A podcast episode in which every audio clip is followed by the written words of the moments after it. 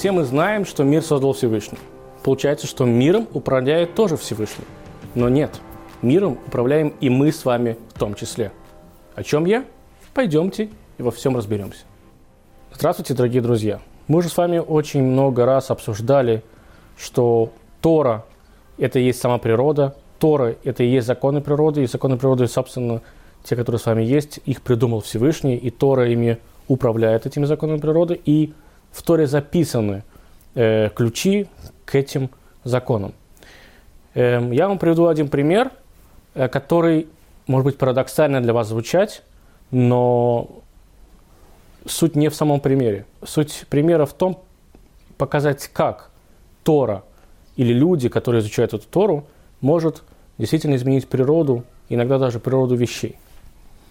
В Иерусалимском Талмуде написано следующее, что если девочка меньше трех лет каким-то образом, не дай бог, конечно, к несчастью, с ней произошел половой акт, то говорит Иерусалимский Талмуд, что если ей еще не исполнилось трех, трех лет, то ее девственность восстанавливается.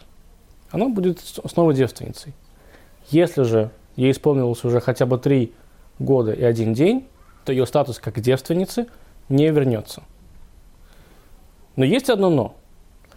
Дело в том, что в еврейском календаре есть месяцы, которые называются полными, есть месяцы, которые называются неполными.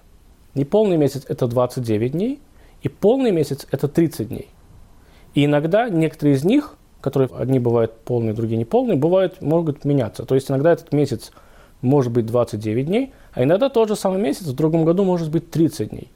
Это зависит от определенных э, законов, связанных со звездами, не об этом суть. И вот то же самое Талмуд продолжает, в том же самом месте, что если девочки, которой уже исполнилось 3 года и один день, и на следующий день мудрецы постановили закон о том, что в данный момент месяц, он еще не полный, и таким образом получилось, что девочке еще не 3 года и один день, а еще ей даже меньше трех лет, потому что предыдущий месяц тоже был неполный, тем самым два дня как бы ушли, и тогда, только в таком случае, говорит нам Талмуд, тогда эта девочка, после того, как месяц закончится, да, уже наступит ее день рождения, и тогда уже появится вот эта вся проблема с восстановлением девственности или нет.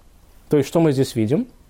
Видим то, что сама Тора, да, которая говорит нам, что бывают месяцы такие, бывают месяцы такие, и решают, э, кто решает, что месяц в данный момент полный, не полный, решают люди, решает Верховный суд, Санедрион – это меняет природу самого человека, как бы статус ее. Мы не говорим сейчас про физическое состояние, мы говорим про статус этого человека. И таких примеров на самом деле много. Здесь я хотел вам привести такой пример, может быть, он немножечко вас удивил, но пример очень показательный, что насколько даже в таких вещах, во-первых, Тора разбирается и эм, высказывает свое мнение, да, потому что как бы вся наша жизнь это э, Тора, она заключена в Торе.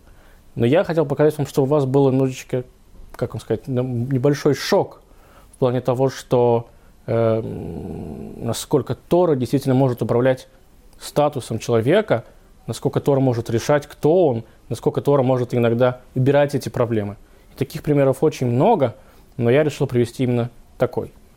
Поэтому, дорогие мои друзья, если вы думаете, что вы чем-то в этой жизни до конца можете управлять, Думайте так, потому что так вам будет легче жить. Но знайте, что всегда могут произойти какие-то события, которые могут поменять и вас, и ваши планы. И вы и так это знаете. Но главное здесь не отчаиваться, дорогие мои друзья. До новых встреч!